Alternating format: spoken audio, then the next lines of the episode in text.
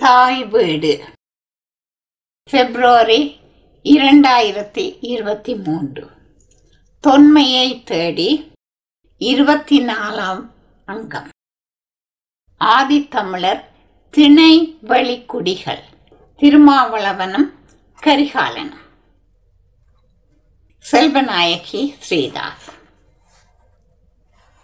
தொல்காப்பியம் பொருளதிகாரம் பாடல் பாடும் புலவனுக்காக வகுக்கப்பட்ட கவிதை மரபாகும்.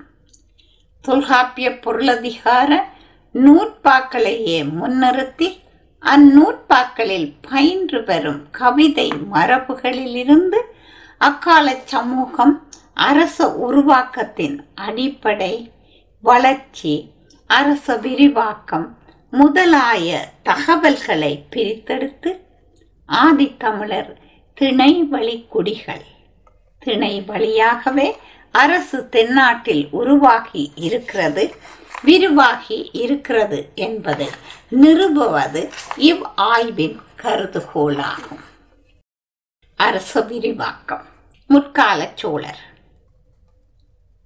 பட்டினப்பாலை பாட்டுடை தலைவனான திருமாவளவனது இளமை பிராயம் நாட்டை தன் கட்டுப்பாட்டுக்குள் கொண்டு வந்தமை குறிப்பாக இருங்கோவேள் என்னும் வேளிற்குல சோழ பக்கம் சாய வைத்தமை. வேளிற்குல மன்னனை சோழர் பக்கம் சாய வைத்தமை காலக்கணிப்பிற்கான சான்றுகள் உள்நாட்டு வெளிநாட்டு வாணிபம் விவசாயம் முதலிய சோழர் வரலாறு தொடர்பான அரசியல் செயல்பாடுகள் விரிவாக ஆராயப்பட்டன. சென்ற இதழில் கரிகால் பெருவளத்தானை பாட்டுடை தலைவனாக கொண்டு முடத்தாமக்கண்ணியார் பாடிய பொருணர் ஆற்றுப்படை வாயிலாக அறியப்படும் கரிகாலன் பற்றிய வரலாறு ஆராயப்பட்டது. பொருணர் ஆற்றுப்படை பாடிய காலத்தில் மூவேந்தரும் முடியுடை வேந்தராக அறியப்பட்டார்கள் என்பது ஆவணப்படுத்தப்பட்டிருக்கிறது. வீடுகள் திருவின் பெரும்பெயர் நோன்தால் முரசு முழங்கு தானே மூவரும் கூடி அரசவை இருந்த தோற்றம் போல. பொருணர் ஆற்றுப்படை ஐம்பத்தி மூன்று முதல் ஐம்பத்தி ஐந்தாம் அடிகள். பாணர்களின் வறுமை கோலம் பாணர் மன்னரை அண்டி வாழ்ந்த வாழ்க்கை. கரிகால் பெருவளத்தானது வெண்ணி பறந்தலை போர். இப்போரில் தனக்கு எதிராக இருந்த ஒரு பெரும் கூட்டணியை சேர பாண்டியர் பதினொரு வேளிர் உள்ளிட்ட கரிகாலன் தகர்த்தான். சோழ அரசின் தலைமைத்துவத்தை நிலைநாட்டி பேரரசு நிலைக்கு இட்டுச் சென்றான். கரிகாலன் பற்றிய தகவல்கள் தரும் பிற ஆவணங்களும் ஆராயப்பட்டன. இந்த இதழில் திருமாவளவனும் கரிகால் பெருவளத்தானும் ஒருவரா என்னும் ஒப்பாய்வு. திருமாவளவனையும் கரிகாலனையும் பாடிய பாடல்கள் வருமாறு. ஒன்று பட்டினப்பாலை. உருத்திரன் பாடியது திருமாவளவனை. இரண்டாவது பொருணர் ஆற்றுப்படை. முடத்தாம கண்ணியார் பாடியது கரிகாலனை. மூன்றாவது புறநானூற்று பாடல் அறுபத்தாறு வெண்ணிக்குயத்தியார் பாடியது கரிகாலனை. நான்காவது புறநானூறு பாடல்கள் ஏழு இருநூற்றி இருபத்தி நாலு கருங்குழல் ஆதனார் பாடியது கரிகாலனை. ஐந்தாவது அகநானூற்று பாடல்கள் நூற்றி இருபத்தைந்து இருநூற்றி நாற்பத்தி ஆறு. பரணர் பாடியது கரிகால் பெருவளத்தானே. நூற்றி இருபத்தைந்து வாகை பரந்தலை இருநூற்றி நாற்பத்தி ஆறு வன்னி பறந்தலை போர்களை பற்றி பரணர் பாடியிருக்கிறார். ஆறாவது அகநானூறு நூற்றி நாற்பத்தி ஓராவது பாடலை நக்கீரர் பாடியிருக்கின்றார். கரிகால் பெருவளத்தானே ஆக மொத்தம் பட்டினப்பாலே என்னும் ஒரு இலக்கியத்தை மட்டும் உருத்திரங்கண்ணனார் திருமாவளவன் என்னும் பெயரால் பாடியிருக்கிறார். அவை தவிர ஏனைய சங்ககால இலக்கியங்களான பாடல்களான ஐந்து பிரிவுகளும் கரிகால் பெருவளத்தான் மேல் பாடப்பட்டவை. பிற்கால பாடல் குறிப்புகளை சேர்த்து கொள்ளப்படவில்லை இங்கு. திருமாவளவன் என்னும் பட்டினப்பாலை பாட்டுடை தலைவன் கரிகால் பெருவளத்தான் என்னும் புகழ்பெற்ற சோழ மன்னனா என்பதில் கருத்து வேறுபாடுகள் உண்டு. முதலாவது அவர்களுடைய பிறப்பு பற்றிய ஆய்வு. திருமாவளவன். திருமாவளவன் சிறு வயதில் எதிரிகளால் கடத்தி சிறை வைக்கப்பட்டிருந்தான். தன் வலிமையால் எதிரிகளை வென்று காவலில் இருந்து மீண்டு வந்து தனக்குரிய அரசை பெற்றுக்கொண்டான் என்கிறது பட்டினப்பாலை. கூர் உகிர் கொடுபரி குருளை கூட்டுக்குள் வளர்ந்தாங்கு பிறர் பிணி அகத்து இருந்து பீடுகால் முற்றி செறிவுடை தின்காப்பு ஏறி வாள் கழித்து உருகழு தாயம் ஊழின் எய்தி என்று பட்டினப்பாலை இருநூற்றி இருபது முதல் இருநூற்றி இருபத்தி ஏழு வரையான அடிகள் கூறுகின்றன. அடுத்ததாக கரிகாலனுடைய பிறப்பு பற்றி. தாய் வயிற்றிருந்து தாயம் எய்தி. பொருநராட்டுப்படை நூற்றி முப்பத்தி இரண்டாம் அடி. பிறப்பு ஒத்ததாய் காணப்படுகிறது. அரச விரிவாக்க காலத்தில் மன்னர் குலத்து வாரிசுகள் காணாமல் ஆக்கப்படுவது நடந்திருக்கிறது. திருமாவளவனும் கரிகாலனும் கடத்தப்பட்டிருக்கிறார்கள். இரண்டாவது அங்க அடையாளங்கள். திருமாவளவன் முடி உடை கருந்தலை புரட்டும் முன்தால் இருநூற்றி முப்பதாம் அடி கரியை யானையை காலால் உதைத்து நடத்தியதால் கரிகாலன் எனப்பட்டான் என்கிறது பட்டினப்பாலை. காலில் நெருப்பப்பட்டு ஆரிய ஆறிய புண் ஏற்பட்டதால் கரிகாலன் எனப்பட்டான் என்பது பட்டினப்பாலை வெண்பா ஒரு பிற்கால செய்தி. அடுத்ததாக கரிகாலன். களிறு கடையதாள் புறநானூறு ஏழாம் பாடல். களிற்றை காலால் உதைத்து நடத்தி என்று கருங்குழல் ஆதனார் பாடுகின்றார்.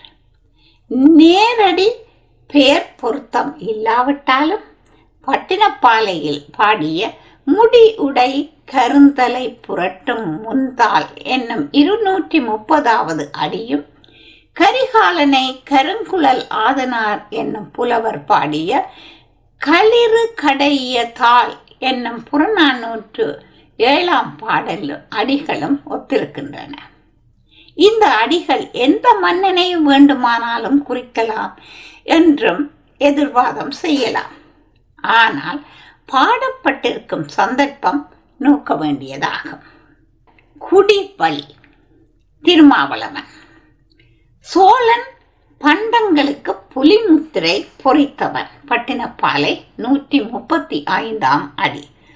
உறையூரில் கோட்டை கட்டி குடி புகுந்தான். பட்டினப்பாலை இருநூற்றி எண்பத்தி ஐந்தாம் அடி. மூதாதையர் பற்றி பேசப்படவில்லை. ஆனால் திருமாவளவன் சோழன் என்பது அவன் வளவன் என்னும் பேராலேயே அறிய கிடக்கிறது.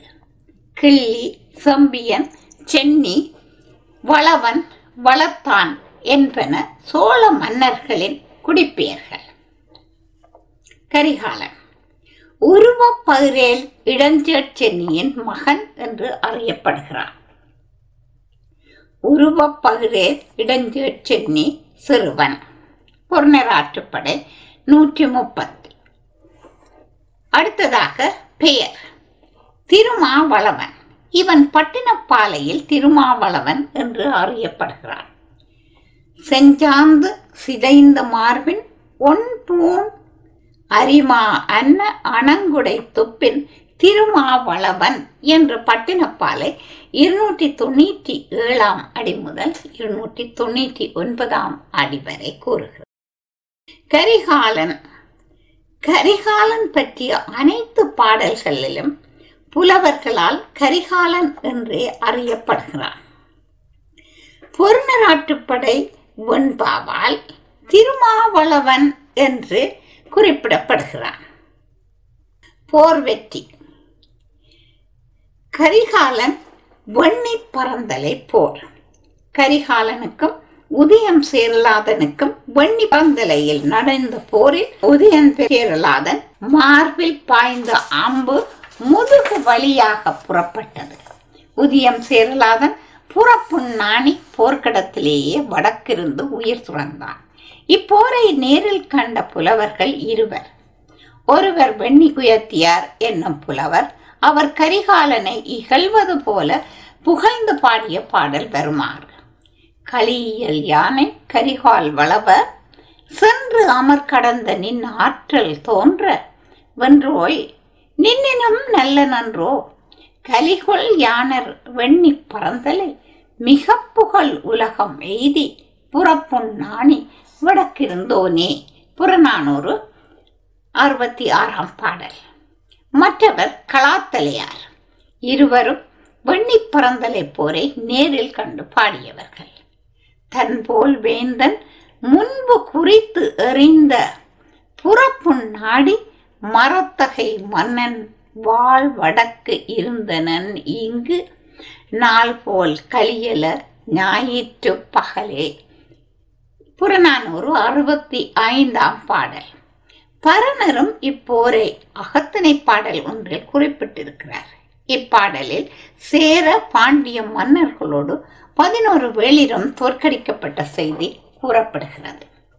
காய்ச்சின மொய்ப்பின் பெரும்பெயர் கரிகால் ஆர்கலி நரவின் வெண்ணி வாயில் சீர்களு மன்னர் மரளிய ஞாட்பின் இமிழ் இசை முரசம் பொறு களத்து ஒளிய பதினோரு வேளிரோடு வேந்தர் சாய என்று அகநானூறு இருநூற்றி நாற்பத்தி ஆறாம் பாடல் கூறுகிறது. அடுத்ததாக வாகைப்போர். கரிகாலன் செய்த இன்னும் ஒரு பெரும்போர் வாகைப்போராகும். பரணர் அகத்திணை மரபில் பாடிய பாடல் ஒன்றில் கரிகாலனின் வாகை பறந்தலை வெற்றியை குறிப்பிடுகிறார். விரிவுளை பொலிந்த பரியுடை நன்மான் வெறுபரு தானையோடு வேண்டு புலத்து இருத்த பெருவள கரிகால் முன்னலை செல்லார். சூடா வாகை பறந்தலை ஆடுபெற ஒன்பது குடையும் நண்பகல் ஒளித்து இப்பீடில் மன்னர் போல ஓடுவை மன்னால் என்பது அகனாறு நூற்றி இருபத்தி ஐந்தாம் பாடல். இப்பாடலில் பரணர் வாகை போரை விவரித்து கூறியுள்ளார். வாகை ஒரு இடத்தின் பெயர் என்று பொருள்பட சூடா வாகை என்று அடை கொடுத்து பாடியிருக்கிறார். அடுத்ததாக திருமாவளவன். உலகு உள்ளளவும் நிலைத்து நிற்கத்தக்கதான பட்டினப்பாலை என்னும் சிறந்த இலக்கியம் வாயிலாக திருமாவளவனது வீரம் வெற்றி புகழ் முதலியவற்றை மிக நுட்பமாக பாடிய உருத்திரங்கண்ணனார் திருமாவளவன் குறிப்பிடத்தக்க மன்னர்களை வெற்றி கொண்டிருந்தால் அவற்றை தமது இலக்கியத்தில் தவறவிட்டிருப்பாரா பட்டினப்பாலையை ஆழமாக பார்க்கும் ஆய்வாளர்களுக்கு இந்த வினா எழுபது இயல்பே. எனது பார்வையில் இல்லை என்றுதான் படுகிறது. உருத்திரம் கண்ணனார் தன் காலத்தில் திருமாவளவனுக்கு உரியதாக இருந்த சிறப்புகளையே பாடியிருக்கிறார். மிகையாகவோ அன்றி குறையாகவோ பாடவில்லை என்பது என் கருத்து. தொடர்ந்து பார்க்கலாம். திருமாவளவனின் போர்கள் போர்களால் பாழான ஊர்கள் பற்றி விளக்கமாக பாடியிருக்கிறார். மருத நிலத்தில் நடந்த உளிஞ்சை போரும் அதன் பாதிப்பும் பற்றிய பாடல் பகுதி போரை நேரே பார்த்தது போல விளக்கமாக அமைந்திருக்கிறது. ஆனால் பாழான பகுதிக்கு சொந்தக்காரன் யார் என்று அடையாளம் காட்டப்படவில்லை. உகிர் உடை அடிய ஓங்கி எழில் யானை வடிமணி புறவியோடு வயவர் வேள பெருநல் வானத்து பரந்து உலாய் நடப்ப தூறு இவர் துருகல் போல. போர் வேட்டு வேறு பல் பூளையோடு உளிஞை சூடி என்று பட்டினப்பாலை இருநூற்றி முப்பத்தி ஐந்தாம் பாடல் கூறுகிறது. யானை படைகளுடனும் குதிரை படைகளுடனும் பகை மன்னரது படை வீரர்கள் வீழ்ந்தனர். ஆகாயத்தில் பிணம் தின்னும் பருந்துகள் வட்டமிட்டன. போர்க்கணம் பிணக்காடாகியது. இப்போரினால் வளப்பம் மிக்க மருத நிலத்தில் வாழம் குடிகளை விரட்டினான் திருமாவளவன். மேற்கொண்ட அரச விரிவாக்க நடவடிக்கைகளில் போரிட்டு தோற்ற மன்னர் பெயர் அறியப்படவில்லை. வம்பலர் சேர்க்கும் கந்துடை பொதியில் பருநிலை நெடுந்தூண் ஒல்கத் தேண்டி பெருநல் யானையோடு பிடி புணர்த்து உறையவும் என்று பட்டினப்பாலை இருநூற்றி நாற்பத்தி ஒன்பது முதல் இருநூற்றி ஐம்பத்தி ஓராம் அடிகள் கூறுகின்றன. பொதுமன்று பற்றி பேசப்படுகிறது. தெய்வம் உறையும் இடமாகவும் புதிதாக வருபவர்கள் தங்கும் இடமாகவும் காணப்பட்ட பொதுமன்றுகள் போரின் விளைவாக பெண் யானைகள் அவற்றின் பருத்த நீண்ட உயர்ந்த தூண்களை உரசி சாய்த்து களிற்று யானைகளுடன் தங்கும் இடமாக மாறின என்று கூறப்படுகிறது. பெருவிழா கழிந்த பேயம் முதிர் மன்றத்து சிறுபூ நெருஞ்சியோடு அருகை பம்பி அழல்வாய் ஓரி அஞ்சுவர கதிர்ப்பவும் அழுகுரல் கூகையோடு ஆண்டலை விழிப்பவும் கணங்கொள் கூலியோடு கதுப்பு இகுத்து அசையே பிணந்தின் யாக்கை பேய்மகள் தோன்றவும் என்று பட்டினப்பாலை இருநூற்றி ஐம்பத்தி ஐந்து அடி முதல் இருநூற்றி அறுபது அடி வரை கூறுகிறது. பெருவிழாக்கள் நடை பெறாததால் பொது மன்றுகள் புதர்மண்டி கிடந்தன. நரிகள் பயப்படும்படியாக உலையிட்டன. கூகை ஆந்தை முதலியவை அழுகுரல் எழுப்பின. பிணம் தின்னும் பேய்கள் நெருங்கி வந்தன என்று கூறப்படுகிறது. தொடு தோல் அடியர் துடிபட குழியி கொடுவில் எயினர் கொள்ளை உண்ட உணவு இல் வருங்கூட்டு உள் அகத்து இருந்து வளைவாய் கூகை நண்பகல் குளரவும். அருங்கடி வரைப்பின் ஊர்கவின் அழிய என்று பட்டினப்பாலை இருநூற்றி அறுபத்தைந்து முதல் இருநூற்றி அறுபத்தி ஒன்பதாம் அடிகள் கூறுகின்றன. போர்ப்பறை கேட்ட மாத்திரத்தில் கொள்ளை அடிப்பதற்காக விரைந்து வந்து நிற்கும் எயினர்.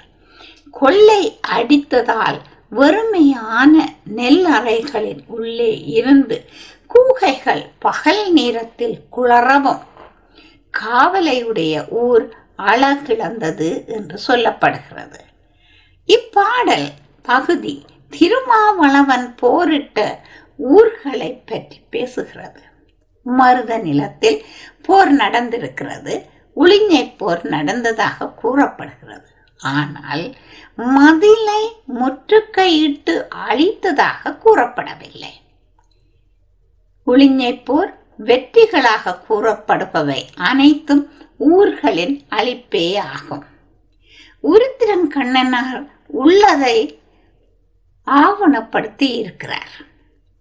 உருத்திர கண்ணனார் பட்டினப்பாலை பாடிய காலத்தில் பெரும் போர் எதுவும் நடக்கவில்லை என்ற முடிவுக்கு வர வேண்டியுள்ளது பல் ஒளியர் பணிவு ஒடுங்க தொல் அருவாளர் தொழில் கேட்ப வடவர் வாட குடவர் கூம்ப தென்னவன் திரள் கெட சீறி மன்னர் மண்ணெயில் கதுவும் மதனுடை நூன்தால் மாத்தானை மற மொய்ப்பின் செங்கண்ணால் செய்த்து நோக்கி புன் பொதுவர் வழி போன்ற இருங்கோவல் மருங்கு சாய என்று பட்டினப்பாலை இருநூற்றி எழுபத்தி நாலு முதல் இருநூற்றி எண்பத்தி ரெண்டாம் அடி வரை கூறப்பட்டிருக்கிறது. ஒளியர் அருவாளர் வடவர் குடவர் பொதுவர் தென்னன் இருங்கோவல் ஆகியவரை அடக்கினான் என்று பட்டிலப்பாலை அடிகள் கூறுகின்றன. ஒளியர் அருவாளர் வடவர் குடவர் பொதுவர் தென்ன என்னும் அனைத்துமே குடிப்பெயர்கள். இருங்கோவேள் என்னும் வேளிற்குற மன்னன் மட்டுமே சங்க இலக்கியங்களால் அறியப்படுகிறான். இருவரும் வேறு வேறு ஆனவர்கள் என்பதற்குரிய வாதம் வருவார் ஒன்று பிற்கால இலக்கியங்கள் இந்த ஆய்வில் எடுத்துக்கொள்ளப்படவில்லை பொருணராற்றுப்படையில் கூறப்படும் மன்னனின் வெண்ணி பறந்தலை போர் வெற்றி பட்டினப்பாலையில் கூறப்படவில்லை. பட்டினப்பாலை கூறும் வெற்றிகள் பொன்னர் ஆற்றுப்படையிலும் சிலப்பதிகாரத்திலும் கூறப்படவில்லை. திருமாவளவனும் கரிகால் பெருவளத்தானும் ஒருவரே என்னும் வாதம். முதலாவது பட்டினப்பாலை பாடான் திணை என்னும் பாடல் மரபில் பாடப்பட்ட இலக்கியம். இப்பாடல் வகையே தொல்காப்பியர் காலத்தில் அரச விரிவாக்கத்தின் போது மன்னன் பெருமையை மக்களிடம் எடுத்துச் செல்லும் ஆயுதமாக அமைந்திருந்தது எனலாம். புலவர்கள் ஊர் ஊராக சென்று மன்னன் பெருமைகளை எடுத்துக் கூறும் ஆற்றுப்படை இலக்கியம் இவ்வகையை சார்ந்தது. திருமாவளவன் சோழ நாட்டின் தலைநகரை உறையூரில் இருந்து காவிரிப்பூம் பட்டணத்துக்கு மாற்றிய காலத்தில் இந்நூல் பாடப்பட்டிருக்க வேண்டும். பட்டினப்பாலை பாடிய காலத்தில் அரசு விரிவாக்கம் நடந்திருக்கிறது. திருமாவளவன் அண்டை அயல் ஊர்களை தன் கட்டுப்பாட்டில் கொண்டு வந்ததையே பட்டினப்பாலை கூறுகிறது. பட்டினப்பாலையில் காவிரிப்பூம் பட்டணத்தில் நடைபெற்ற கடல் வாணிபம் ஏற்றுமதி இறக்குமதி பண்டங்களுக்கு வரி இருக்கும் முறை பாதுகாப்பு புலிமுத்திரை குத்துதல் போன்ற அரிய தகவல்கள் எடுத்து வரப்பட்டிருக்கின்றன. அருங்கடி பெருங்காப்பின் வலியுடை வல்லணங்கினோன் புலி பொறித்து புறம்போக்கி என்று பட்டினப்பாலை நூற்றி முப்பத்தி இரண்டாம் அடி முதல் நூற்றி முப்பத்தி ஐந்தாம் அடி வரை கூறுகிறது. திருமாவளவன் காவிரிப்பூம் பட்டினத்தில் பன்னாட்டு வாணிபத்தையும் பெருக்கி நாட்டை பல வழிகளில் உயர்நிலைக்கு கொண்டு வந்திருந்தான். திருமாவளவனின் ஆட்சியின் தொடக்க காலத்தில் அவன் தன் அயல் பகுதிகளை தன் கட்டுப்பாட்டுக்குள் கொண்டு வந்து காவிரிப்பூம் பட்டணத்தை உயர் வணிக துறைமுகமாக்கி பொருளாதாரத்தை உயர்நிலைக்கு கொண்டு வந்திருந்தான் என்று அறிய கிடக்கிறது. அத்தகைய சிறப்புகளால் திருமாவளவன் என்ற பெயர் அவனுக்கு ஏற்பட்டிருக்கலாம். திருமாவளவனின் அரசியல் வெற்றிகள் இளங்கோவேள் என்னும் வேளிற்குற மன்னன் ஒருவன் மட்டுமே சங்ககால வரலாற்றில் அறியப்படுகிறான். புறநானூறு இருநூற்றி ஒன்று இருநூற்றி இரண்டு ஆகிய பாடல்களில் கபிலர் இருங்கோவேளை பாடியிருக்கிறார். இருங்கோவேளை பட்டினப்பாலை இருங்குவோல் மருங்கு சாய என்று குறிப்பிட்டிருக்கிறது. கபிலருடன் தொடர்பு படுத்தி செல்வ கடுங்கோ வாலிய ஆதன் விருச்சிக்கோ பரணர் என்று இப்படி பல மன்னரையும் புலவர்களையும் திருமாவளவனுடன் தொடர்பு படுத்தி பார்க்கலாம். திருமாவளவன் தனது ஆட்சி காலத்தின் முற்பகுதியில் அரசை கட்டுப்பாட்டுக்குள் கொண்டு வந்து பொருளாதாரத்தை பெருக்கினான். பொருநாறு ஆற்றுப்படை பாடப்பட்ட காலத்தில் கரிகாலன் வெண்ணி பிறந்தலை வாகை பிறந்தலை போர்களை நடாத்தி வரலாற்றில் ஒப்பாரும் மிக்காருமற்ற பேர் அரசனானான். பொருணர் ஆற்றுப்படையில் ஈற்றில் இணைக்கப்பட்டுள்ள வெண்பாவம் திருமாவளவன் என்றே குறிப்பிடுகிறது. கரிகாலன் பற்றிய தனிப்பாடல் அரிமா சுமந்த அமளி மேலானை திருமாவளவன் என தேறேன். திருமார்பின் மான மால் என்றே தொழுதேன்.